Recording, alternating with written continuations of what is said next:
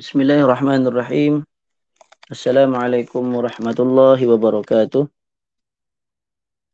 إن الحمد لله نحمده ونستعينه ونستغفره ونعوذ بالله من شرور أنفسنا ومن سيئات أعمالنا من يهده الله فلا مضل له ومن يضلل فلا هادي له وأشهد أن لا إله إلا الله وحده لا شريك له وأشهد أن محمدا عبده ورسوله يا أيها الذين آمنوا اتقوا الله حق تقاته ولا تموتن إلا وأنتم مسلمون أما بعد إن شاء الله pagi ini kita akan teruskan penjelasan matan al-aqidah at-tahawiyah pada matan yang ke-212 kata al-imam Abu Ja'far at-tahawi wa naral jama'ata haqqan wa zaygan wa azaba. Maksudnya kami juga berpandangan bahawa al-jama'ah, yakni persatuan, jamaah ini maksudnya berkumpul, bersatu. Okay. Bukan jamaah ini maksudnya ada kelompok-kelompok. Nah, itu sebagian uh, kesalahfahaman terhadap makna al-jama'ah. Makna al-jama'ah adalah bersatu. Jadi, artinya kami berpandangan, kami di sini maksudnya ahli sunnah wal jamaah berpandangan bahawa bersatu ha, adalah hak, adalah benar. Wa sawaba dan ha, sawab dan betul. Okay. Wal furqata zaygan, sedangkan perpecahan zaygan adalah kesesatan wa azaba dan merupakan azab. Okay. Kata Syekh Salih Fauzan, kami yakni semua ahli sunnah wal jamaah memandang bahawa bersatu adalah merupakan kebenaran manakala berpecah belah adalah merupakan azab. Persatuan umat di atas kebenaran adalah merupakan rahmat sedangkan perpecahan antara umat adalah merupakan azab. Ini adalah di antara bentuk akidah dasar, ini prinsip akidah ahli sunnah wal jamaah oleh kerana itu, maka kita wajib bersatu dan menyingkirkan perpecahan, membuang perpecahan.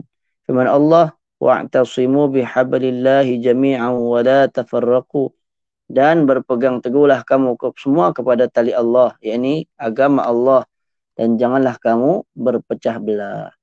Tali Allah, okay, bihablillah yang dimaksudkan adalah Al-Quran dan Islam dan firman Allah jami'an kamu semua artinya hendaklah berpegang kamu semua berpegang kepada Al-Quran dan As-Sunnah.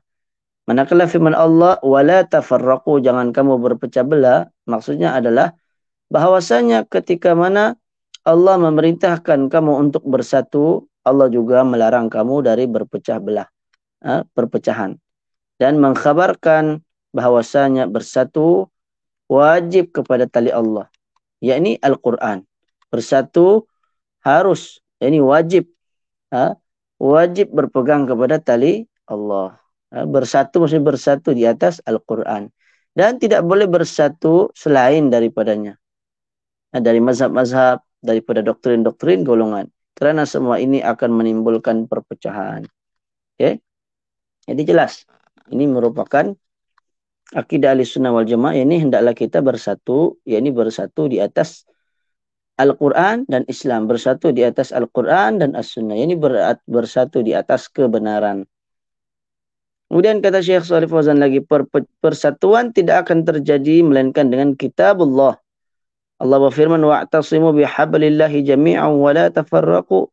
Dan berpegang teguhlah kamu kepada tali Allah, kamu semua kepada tali Allah, yakni agama Allah janganlah kamu berpecah belah. Allah Subhanahu wa taala memerintahkan untuk bersatu dan menyingkirkan perselisihan di dalam pendapat dan di dalam hati. Kaum muslimin sebagaimanapun bagaimanapun mereka berselisih dan sejauh manapun jarak tempat antara mereka namun mereka tetap bersatu di atas kebenaran dalam kebenaran hati mereka bersatu saling cinta mencintai antara satu sama lain Sedangkan pengikut kebatilan, sekalipun mereka berada dalam satu tempat, bahkan satu sama lain sam, uh, berada di samping yang lain, badan mereka berkumpul, akan tetapi hati mereka berselisih. Sebagaimana firman Allah tahsabuhum jami'an wa qulubuhum syatta.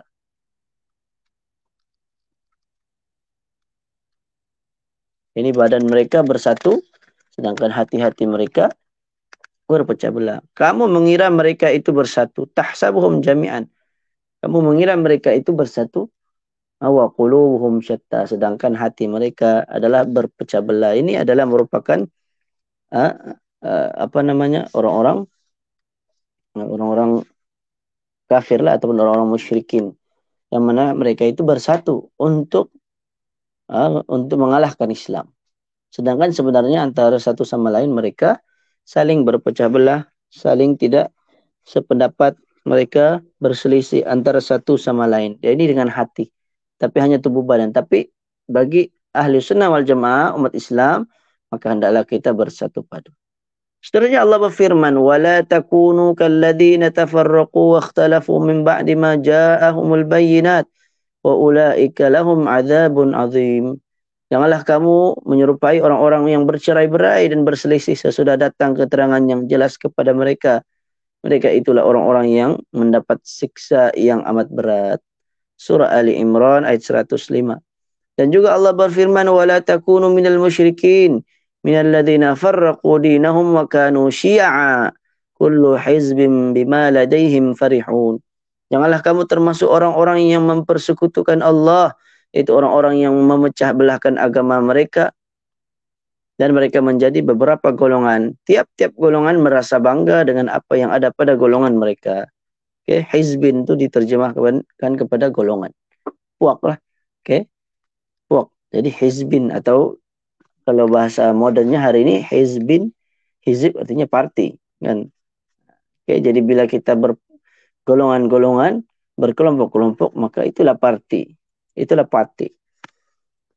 Dan Allah berfirman, An aqimud din, wa la tatafarraqu fi. Tegakkanlah agama dan janganlah kamu berpecah belah tentangnya surah Asy-Syura ayat 13. Maka wajib atas kaum muslimin ha? wajib atas kaum muslimin adalah menjadi umat yang satu di dalam akidahnya, dalam ibadahnya, dalam jamaahnya dan dalam ketaatannya terhadap para pemimpinnya agar mereka menjadi bagaikan satu tangan, tubuh yang satu dan bangunan yang satu sebagaimana yang dipermisalkan oleh Nabi sallallahu alaihi wasallam yang dicontohkan oleh Nabi.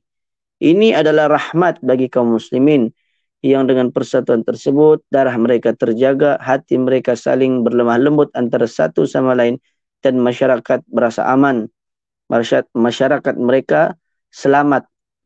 Jika ini terjadi maka rezeki akan tersebar luas di antara mereka sedangkan apabila mereka saling uh, berselisih, saling memutuskan hubungan, saling membenci, maka musuh-musuh akan menguasai mereka dan sebahagian mereka akan menumpahkan darah sebahagian yang lain.